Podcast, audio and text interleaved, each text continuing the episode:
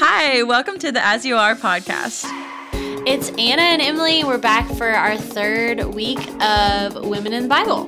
We are going to switch it up a little bit this week and talk about a woman who we don't even know her name, but her story is really incredible and it shows how Jesus responds to us. So let's dive in.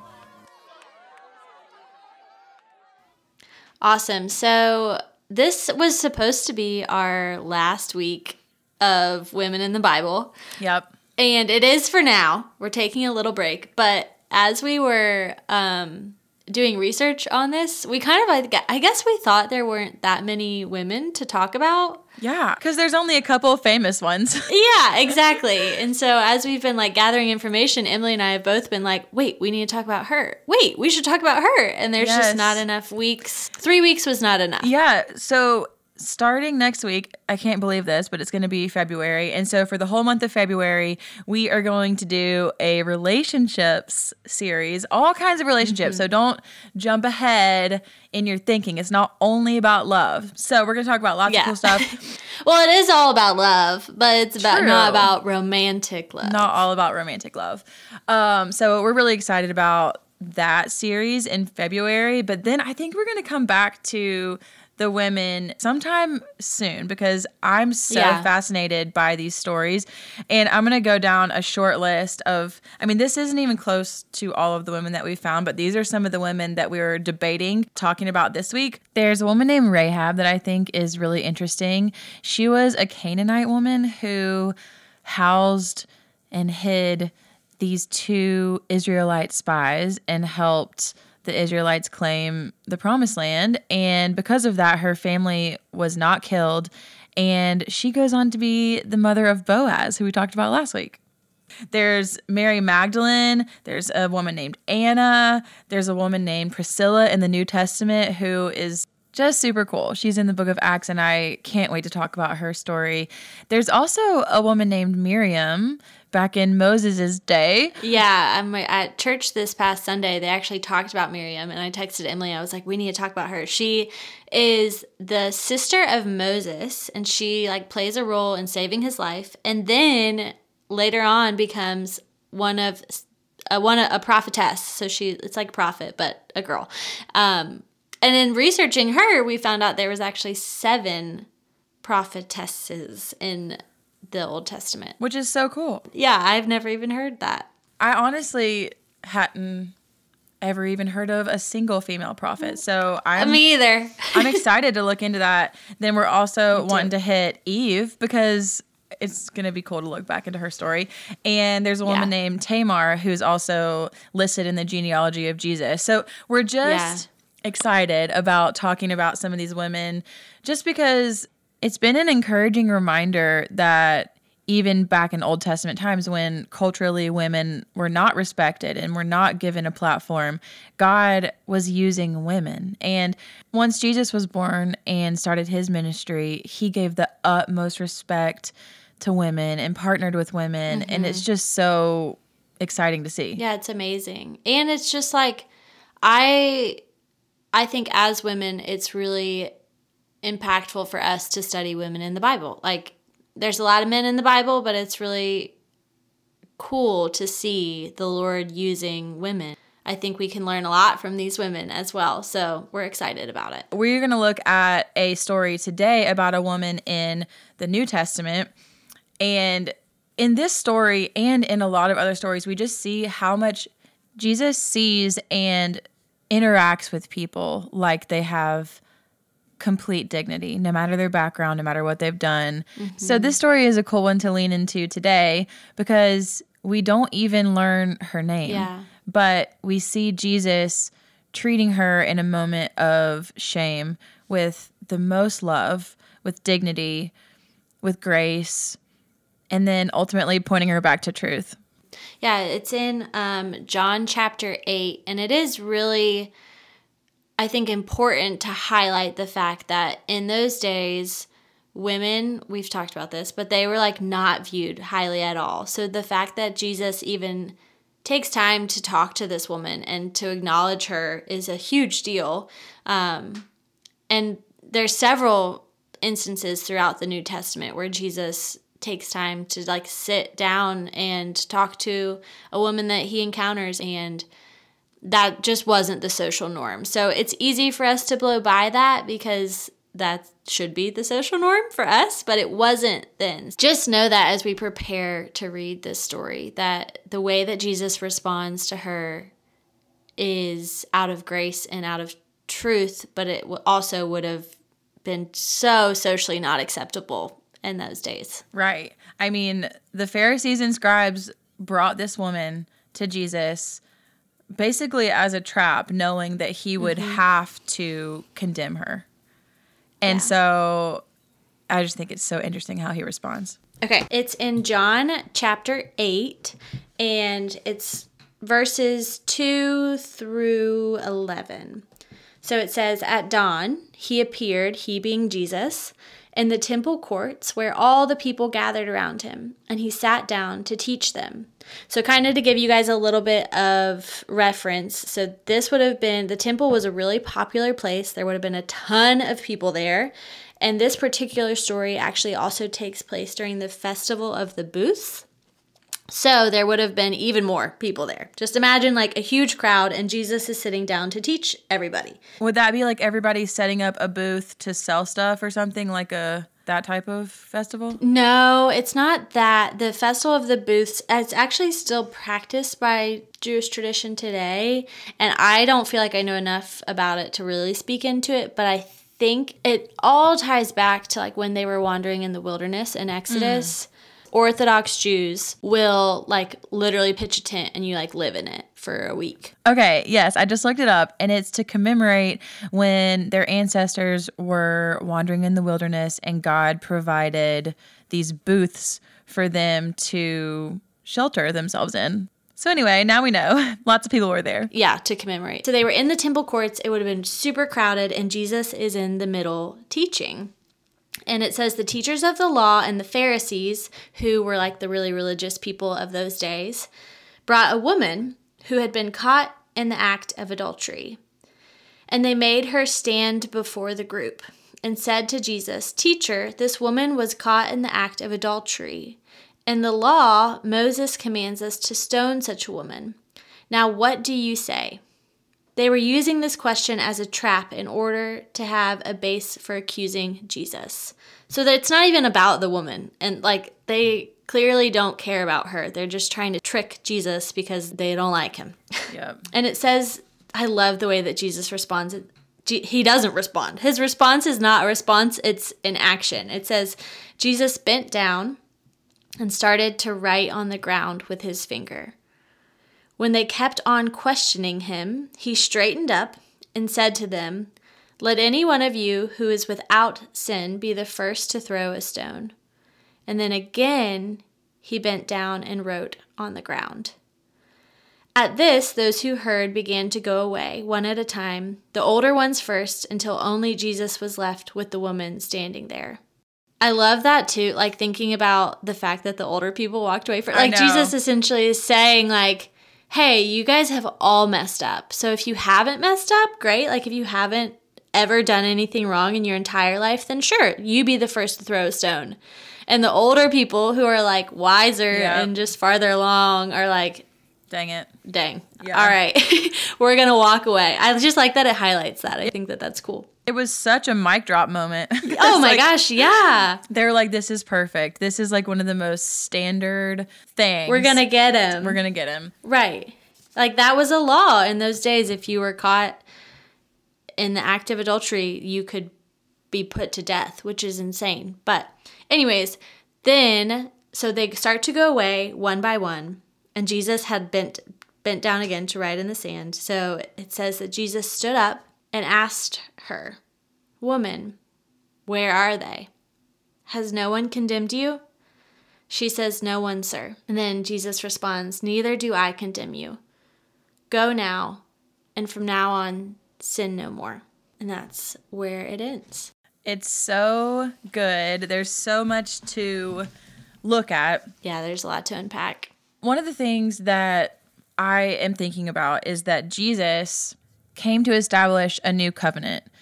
these men, all the people that would have been at the temple, they had been practicing a certain type of religion for their whole lives. And he was here to establish something new. Yeah. The Pharisees, I always grew up hearing that word or that name and thinking they were bad guys just because they were mean Yeah. to Jesus, you know? But if we look at what they really were, they were extremely devout, religious mm-hmm. people who had been studying and devoting their entire lives living the way that Yeah. they felt like they were told to live by God.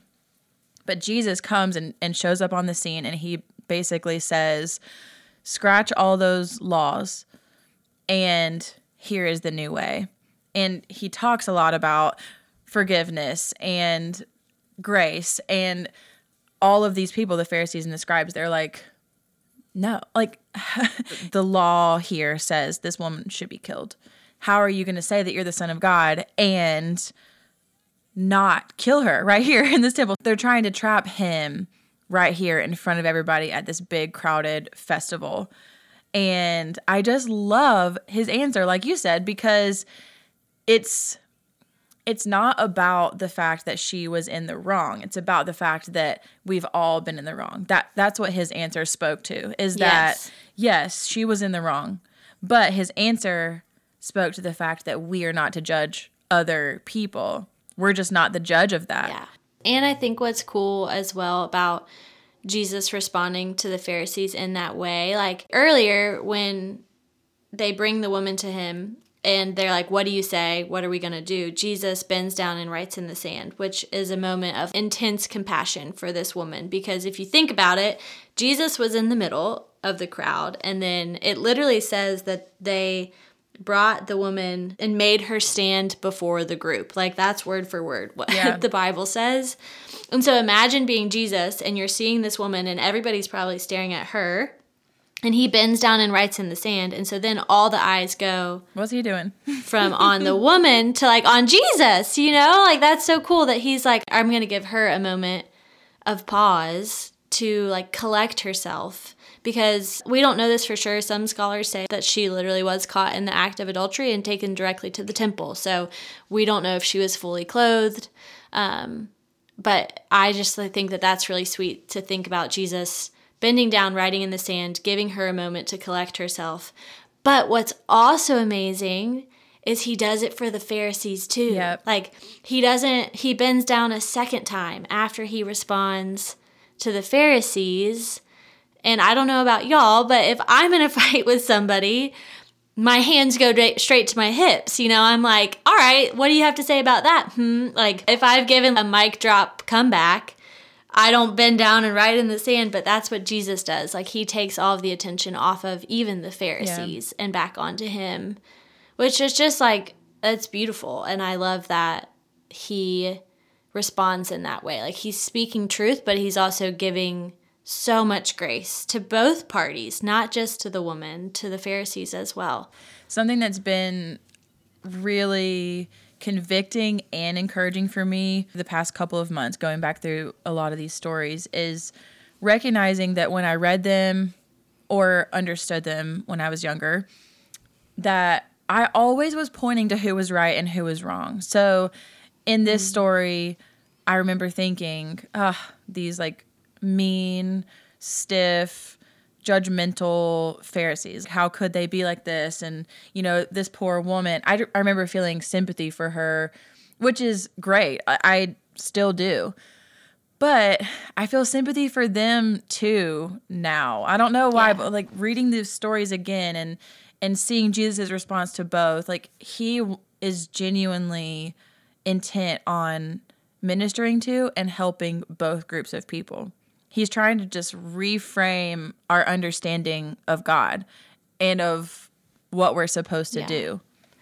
And it's amazing too because like this woman we don't know really anything about her. Like we don't know if she had a family, we don't know if she was from that town, we don't know if she had a job, we don't even know her name. But that doesn't mean that Jesus is going to respond to her any differently. Her standing in life didn't disqualify her from the grace that Jesus had to offer. Right. And you think about the fact that Jesus is fully God, standing there, and this woman is caught doing something that would have had her put to death by other religious people.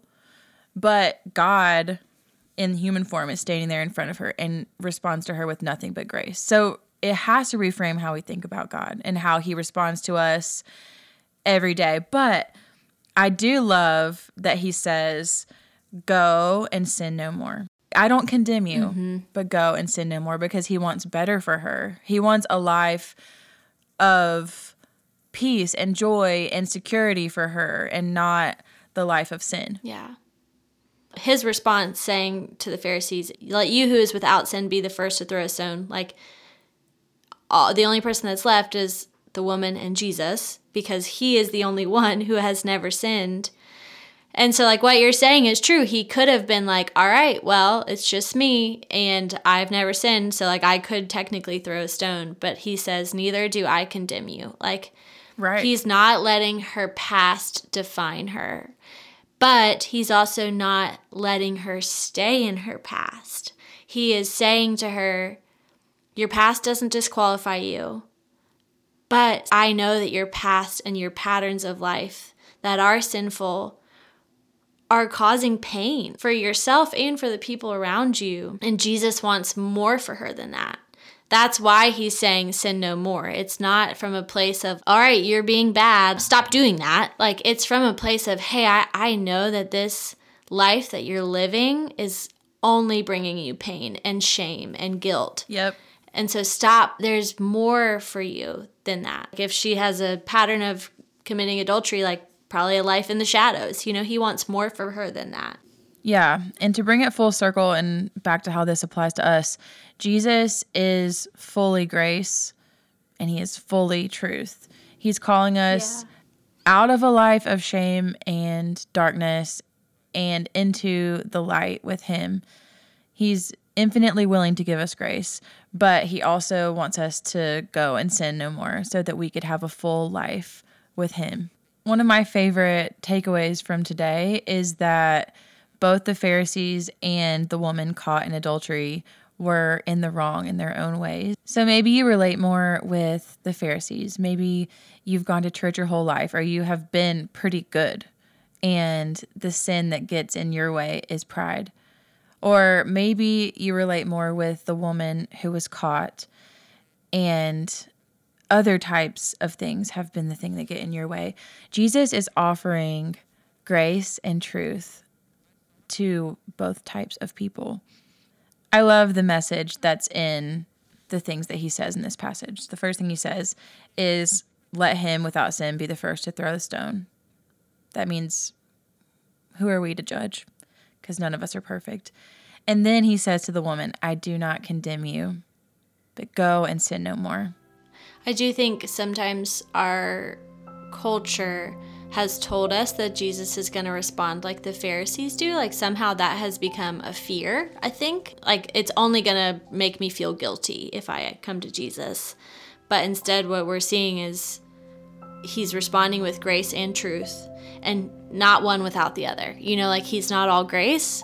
Yeah. He's not saying, like, it's all right. You messed up. Do your thing. Like, no, he's he's responding with grace, but also responding with truth, which is hard to do. But I also think that's something we can learn from Jesus in this as well. How are we responding to people who right. hurt our feelings or who have done something that we're like, dang, I really feel like that person should stop doing that? Like, we are not supposed to condemn people, one, but we also don't want to just sit by while our friends are hurting? How can we practice responding with grace and truth? And truly practice because it's not easy. it's not, you're not going to do it perfectly. It is not easy. Yeah, I mean, he says basically that there should be no end to the amount of times we forgive yeah. people. So it's like, how do we recognize that in him towards us? and extend that same grace outward. Yeah. So that's our challenge for all of us, ourselves included this week, is just to notice God is fully grace and fully truth. Anna, would you pray for us? Yeah, I would love to. Jesus, thank you so much for um, this woman. Thank you f- that we get to learn from her. We get to see how you respond to us in our own mistakes. Uh, God, I, I'm just so grateful that you respond with grace and truth, and not one without the other, but with both. Uh, Lord, would you open our eyes to the ways that you're working in our own lives today? Uh, open our eyes to the things that you're calling us away from, um, or the things that you're calling us to. God, I just pray that we would see you more clearly and um, feel your love for us today. It's in your name I pray. Amen. Amen. Well, we have worship night dates on the calendar for this semester. We are so excited. They're not announced yet, but stay tuned. Mm-hmm. And then also, if you go to South Carolina or UNC, Bible study has officially started up. That is going to be on Wednesday night. Bama Girls, first one is February 6th. And UGA is already going. Don't forget to check back in next week for our newest episode. Bye. Bye.